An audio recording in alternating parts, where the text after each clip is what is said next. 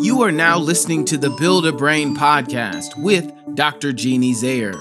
Join the quest to shape an efficient brain that fires on all cylinders and runs like a fine tuned machine. You are now in the capable hands of an international presenter and a pathologically optimistic brain builder. Dr. Zayer will give you the right blocks to build that three pounds of cerebral muscle for you, your child, or the young adult you teach or mentor. Block by block, thought by thought, now is the time to build a better brain. Let's get started. It has been a wild few months. It's I think I set a record. I've been in five countries within about three months' time. Wow. So I, I think set a record. Some of it was wonderful vacation, which I haven't taken an eight day vacation in a long, long time.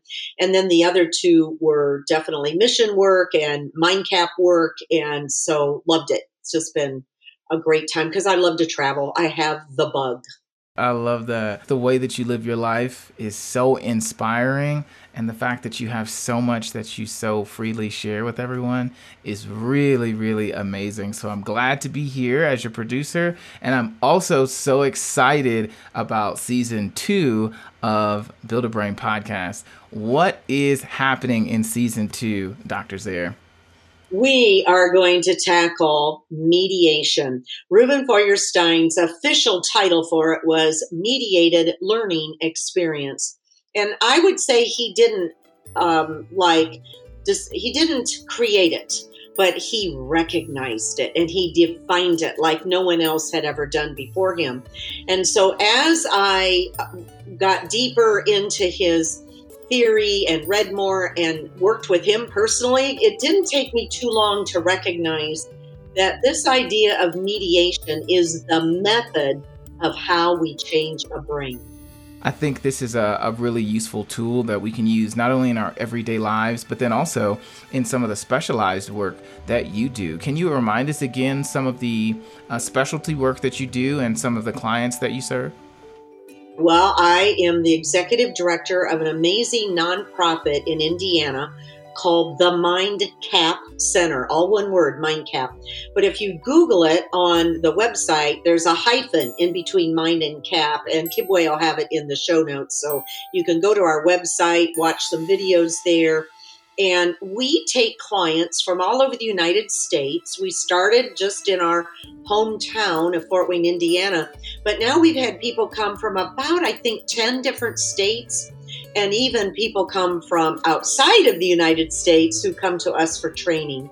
So at MindCap, we offer client care to children or adults who want their brain to work better, and our method is the Feuerstein program.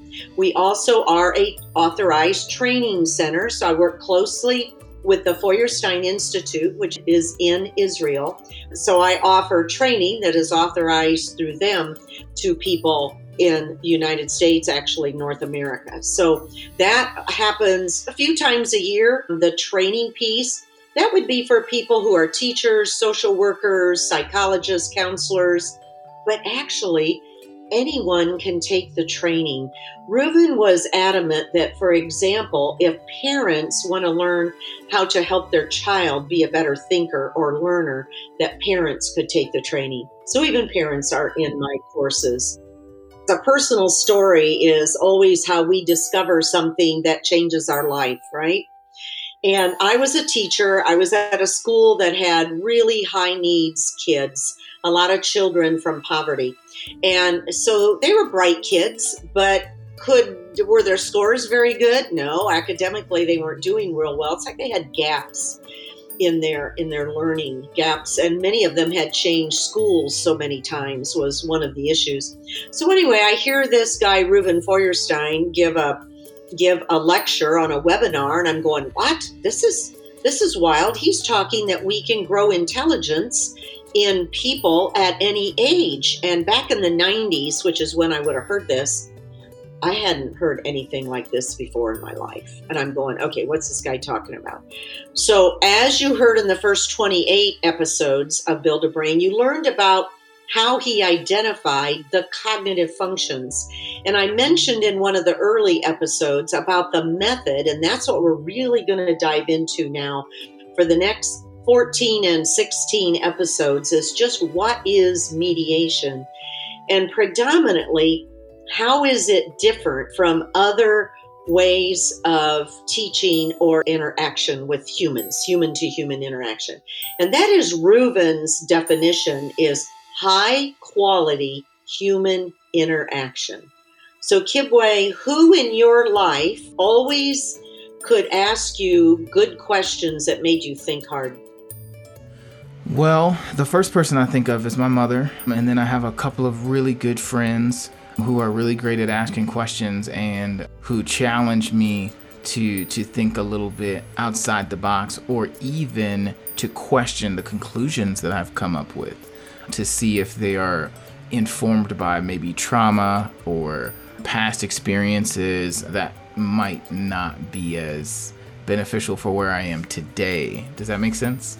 Yes, very good. So you you can bring up faces, you know, your mother, your friends that you're like, oh, if I really need to make a tough decision, you know that if you would go to them, they would, for one, listen so, part of mediation is the ability to actually listen well. So, this is going to sound almost like it's a counseling method. And in reality, psychologists are very attracted to the Feuerstein method because it helps them define what they already do well. And that's be able to ask really good questions, but then listen to their client and be able to unpack what they just said and know now what am I going to say next. Yes, that's what mediation is also being able to listen to what they just said. Now, remember, my background is teaching. so, teachers, we can have some triple curses. One, if we're a woman, and then I'll unpack these for you. If I'm a woman, and if I'm a mother and if I'm a special ed teacher. And here's why women love to nurture, and mothers love to nurture, and special ed teachers love to nurture. We love children. And so we're wired for that. But unfortunately, sometimes with the nurturing can come another word. It's called rescuing. When you mediate, you don't rescue as much. So, with mediation, we're asking questions and we're learning how to then be quiet and not jump back in and ask another question because, oh, he didn't answer me right away. So, apparently, I need to reword my question because maybe, you know, he didn't understand. And as teachers, we are literally taught how to do this. That is called direct instruction. There is really good value in that. So it's not like you never do that. Here's where wisdom comes to play. As you learn the Feuerstein technique of mediation, or even if you're a good counselor, a good psychologist, you are learning the balance of when do I give direct instruction where I just teach someone how to do something and I do it well. But when do I ask a question and I rest and I'm quiet and I listen? Does the difference between those two make sense to you, Kibwe? Yes. You said that women mm, predominantly are prone to nurturing characteristics and qualities. But with that comes a level of overdoing it, which can become rescuing, which may not be as productive as what you had originally planned the nurturing to be right? Mm-hmm. And yes. so, if I'm hearing you correctly, mediation teaches you how to nurture and empower without rescuing. Oh, love it. I'm going to use that. That's a great definition. Is nurturing by empowering and not rescuing. I love it. So, how do you do that? Now that we understand what that is, how do we do that? How do you even know when you're rescuing versus when you're nurturing? you're rescuing if, for one, you're not listening. If the child kind of cocks their head and looks at you quizzically, and so you jump in right away. And what we've discovered at the MindCap Center now, I've got a team of about 10 people. Um, some of them only work summers and some work, you know, pretty full time year round. So I've got this amazing dynamic team that is around me, and they have learned how to do this really well. So let's say it's a 12 year old. In their head, mom's bringing them to another therapy, right? Somebody's going to try and fix me. Or it's going to be some more tutoring because maybe this is a child that has struggled for whatever reason, whether they've had trauma in their background or they have a learning disability or they're ADHD or they have an autism diagnosis. I lovingly say we don't care about the diagnosis, we just care about helping your child improve. So the diagnoses are not the top thing for us. We just want to know what are your goals, either for yourself or for your child. And so these kids will come in the first couple sessions, they're really baffled because we're not like a tutoring session. And when you're in a counseling session, that can be a little intimidating if you got somebody that's just sitting across a desk and doing talk therapy and just asking questions and you don't want to talk to this person because you don't know them and good counselors know of course how to build the relationship first. So i'm i'm not coming down on talk therapy but for some teenagers that we've worked with they have been through several therapists with no success. And when they come to us they're kind of surprised because we're putting a task in front of them, but it looks like nothing they have ever seen before. So they're looking at a page that might have dots or a page that has pictures, and we're turning our attention with them to this task and saying, Tell me what you see on this page. Well, that's a totally open ended question. There's no right answer.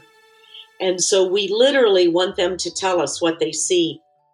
One of my best stories is one of our mediators. Her name is Anne, and she had a little guy. He was probably only maybe at the time, he might have been seven or eight years old.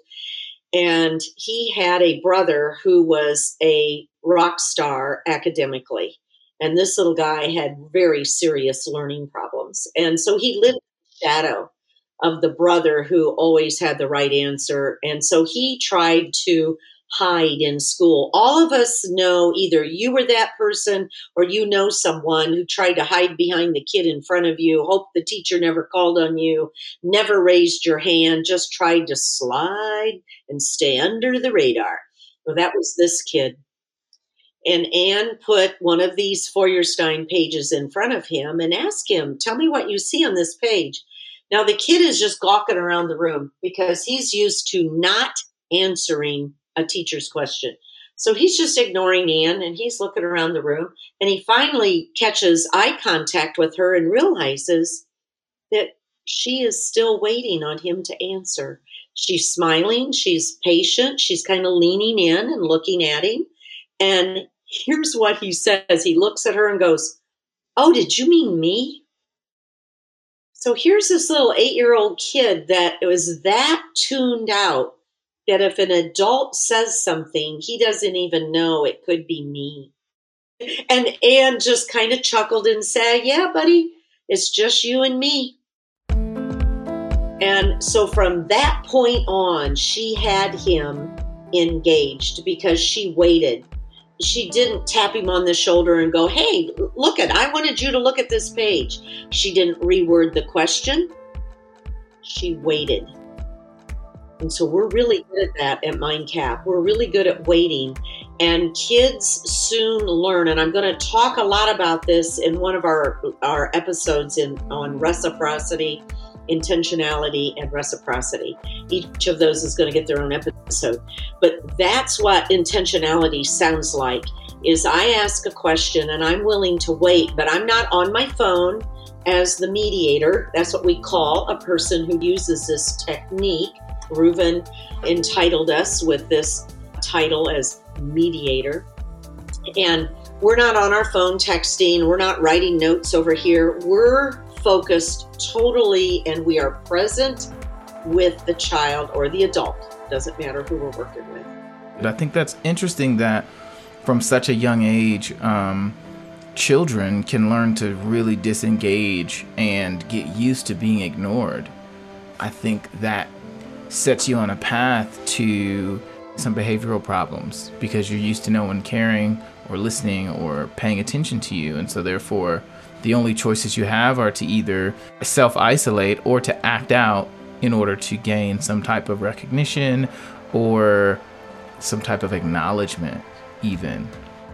Yes, that word acknowledgement is really good, Kibwe, because that's what we do when we mediate. We are acknowledging the person who is in front of us and we are we are not you know in our head thinking oh well this kid's never going to answer or boy she really doesn't understand what i'm trying to ask here. We're not running those kind of thoughts in our head. And sometimes we could be tempted to do that. As parents if you think about you've maybe heard some parents because I was guilty of this. I'm a mother of two, and my husband and I were guilty of this. I wish I'd have found all this when I was a young mom. And I'm so honored to get to train and bring this to young parents because it is such a game changer as a parent because we tend to just want to try to get things done with our kids. Mm. Did you eat your breakfast? Mm. You, your socks don't match. Where's your shoes? Your book bag. You don't have your book bag packed. You know we got to leave for five minutes, or you're going to be late for school. Did you get? Oh, wait a minute. You don't have the. Uh, yes, you got to have that your homework in your book bag, honey. Why don't you have your book bag packed? Does that sound familiar? Yeah, that's just the everyday you know struggle i think for families and single moms and single dads you know they have to be productive in order to live yes it's survival mode and i and i'm not saying there's not a time of or place for you to tell your kid get your book bag and get in the car. I tell parents you are in charge and it's okay for you to be in charge at times and your children should respect and obey you. But i think they will do it more often if you are very mindful of your presence with them, I say try to give every kid in the household five minutes of your undivided attention where you are not texting, you're not cooking, you're not on your laptop, you're not reading the newspaper, though people, parents don't do that anymore. You know, they've had a long day at work and they just want to kind of crash themselves. And so kids are just kind of a, yeah, honey, yeah, whatever. Yeah, just let me finish this text. Or daddy's got to do a little work right now, honey. I'll, I'll talk to you at bedtime. So we kind of blow off the kids, knowing we love them, that they're they have a good home, they're not abused, you're taking good care of your children. But yet, does every kid get five minutes of your undivided attention? A day. And if you can do more uh, sure that would that would be great. But i i don't want to make the bar too high when everybody is so crazy busy. But i'll tell you that five minutes will go a long way. Um, and i got a feeling your mom gave you that because you talk about you and i've talked about your mom before. Yeah she was she was very good at speaking to you as an individual. I grew up with a really big family. If any of you all are brand new to Build a Brain podcast and me and Jeannie. In previous episodes, we've talked about, you know, I grew up in a big family. I have five sisters and another brother, and my mother um, educated all of us up until a certain point until we went off to school and college and all this other kind of stuff. But she was very good at understanding individually the needs of each of her children and trying her best to address those needs. I myself had a lot of issues reading, a lot of issues with focus, a lot of issues with staying on task and completing things. While behaviorally I was okay, I just, it was very difficult to keep me engaged with certain things. And so um, she would come up with these different tactics of helping me stay engaged. Um, and she even told me one time, she said, Listen, the world communicates through words. If you don't read well, you're not going to be able to participate the way that you want to in society and that's just is the way it is. And so you have to start little by little getting better at reading getting better at intaking information. And when she told me that i think i was probably 10 you know um, i wasn't i wasn't into anything super advanced as far as academically, but I was just trying to figure out a way to not have to to be a way to understand without having to slow down so far that I had to read absolutely everything. And um, my mother just kind of helped me understand that once you get to a certain level of understanding of education, you can breeze through certain things, but not at the beginning. At the beginning, you really have to pay attention so you can put things in place so that you can start to pick up concepts much, much more quickly. Because I was good at that. I just wasn't good at like sitting down and doing all the rest of that stuff. So listening and to you talk about mediating um, is so powerful to me because had I not been blessed with a, a, a mother who was good at educating, I think I could very easily have wound up in the cycle of not being acknowledged and not being understood and not being able to participate, and therefore just finding myself farther and farther on the outskirts of society, which is what I think happens to a lot of kids. And it's funny that you say that about parents, especially because parents do keep the roof over your head and all the lights on and all these other things but it's very difficult to slow down enough to give that five minutes, that 10 minutes, especially if you have, you know, three or four kids. I mean, that could be a lot. Yeah. Yeah. If you're going to birth little humans, you have just taken on a tremendous responsibility. And so at MindCap, we absolutely take our responsibility to heart that we are walking beside you. You have brought us your child because there's a challenge in his or her life whether it's trauma or autism or ADHD or a foster child or a child with attachment disorder that was adopted and, and things may, maybe aren't going well. So it's not, we're not going to tell you what to do, but we are sure going to walk with you. If I count up all my years, I think I could say about 45 years of experience in education. So I want to bring that wisdom to our clients and to this podcast for parents who are listening to this and they're like, okay, you know, I'm not sure I'm spending, you know, that that quality five minutes. What are some some of the first steps that they can use to start to implement mediation or even teach themselves how to mediate through the podcast or even through um, contacting MindCap? What are some of the first steps they would need to take? Well, there's three questions I'm going to give you listeners, write write this down. They're really simple. Question number 1, what do you see? Question number 2, what is the problem? And question number 3, what is your plan? So what do you see? What is the problem? What is your plan? Now there's different ways to word those. Not only what do you see, but what do you already know? Or what did you hear about this topic?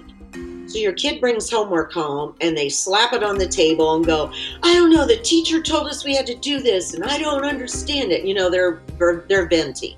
They're a fifth grader, they're having a fit because and they're hoping that you as the parent will just sit down and kind of help do that homework, right? If they throw enough of a little hissy fit over the homework. But instead, you're going to mediate. You're going to say, Well, gosh, honey, I've got a couple minutes here. Uh, tell me what you see on this page. Well, you're putting it back on the child's lap. You're putting it back on on them, their shoulders, for them to look at the page and tell you, well, it's, it's a math page. You know, they'll they may still be uh, disgusted and not happy, but just keep asking. Oh, interesting. Yeah, I see it's math. What else do you see? The what else do you see is getting them to hone their perception and you're listening to what they they answer. And when you think they finally truly understand what's on that page then you can move on to well what do you think is the problem the teacher wants you to do? Or what is the challenge here? So you're trying to get them to identify what they're supposed to do instead of you the parent rescuing and enabling them by you going, Oh, honey, I see it's two digit addition. Oh, you remember how to do this. Here, I'll show you how to do one. And we jump in, right? And try yeah. to try to rescue and help. No, get them to identify it. And then if they're calm now and they're actually responding to you, then you can say, Well, where do you think you could start or do you have a strategy for how you could how you could get started or what's your plan so those three simple questions but the other side of the three questions is you got to listen. Yeah. You got to listen to what they answer with to decide what are you going to come back with. Mm. You said something that I thought was very interesting. You said you have to ask them what their plan is. That sounds like a very ambitious ask because most times kids don't have a plan. Can you explain that just a little bit? Well, yes, because they can't get to that question number three because they haven't done one and two. Mm. Because they haven't really looked at the page. They just got upset because they think it's too hard. And they haven't really identified what is the problem. Maybe they've not even read the top of the page that might have instructions. So they can't have a plan because they haven't gone through steps number one and two. And if they are still stuck, then have at it, mom or dad or aunt or uncle, mentor, uh, big brother, whoever you are listening to this podcast and you're working with young people, you could be a tutor, you could work at Boys and Girls Club, um, then you can, of course, dive in and instruct because if they are totally lost on what to do, now you're going to shift and you're going to put the other hat on of being a direct instructor and you're going to show them how to do two digit addition or long division or how to reduce a fraction uh, or how to write a, a, paragraph whatever the task is on that homework. But if you can mediate first and they figure it out what how to do it and what to do huh, your job's done you go get a cup of coffee you come back check on them but you've just empowered them to do what they initially thought was something they couldn't do, but by you asking three really good questions and walking them through it, they now have their own thinking cap put on. They put on their own mind cap and they're doing the work instead of you. Isn't that a great idea? I think asking those questions invites them to think, you've probably done something close to this. Because I know for me, man, my anxiety would go through the roof when I got through work that I didn't understand, or, you know, I was just a wreck. Those three questions are such a good start. That in itself, what I've just commissioned you to do, can take a while to master.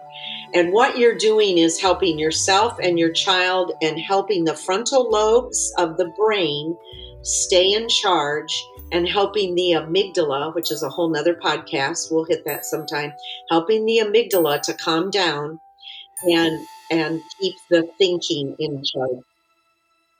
I think that is enough for our session. This is launching our season two, which we're so excited about, is to talk about mediation in depth on each episode, thought by thought, block at a time. And now we have the 28 cognitive functions. Now we're going to build that brain a block at a time by understanding the parameters of mediation. So, listeners, I hope you'll come back. I'm excited for this season. For listening to the Build a Brain podcast. If you're wanting to know more information on how to build a brain, please visit the website for the MindCap Center in Fort Wayne, Indiana at www.mind-cap.org. That's www.mind-cap.org.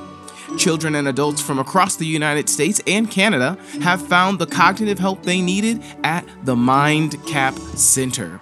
The specialized team is trained in all levels of the Feuerstein program and can literally help you or your child build a better brain. Thanks so much for listening. We'll talk to you next time.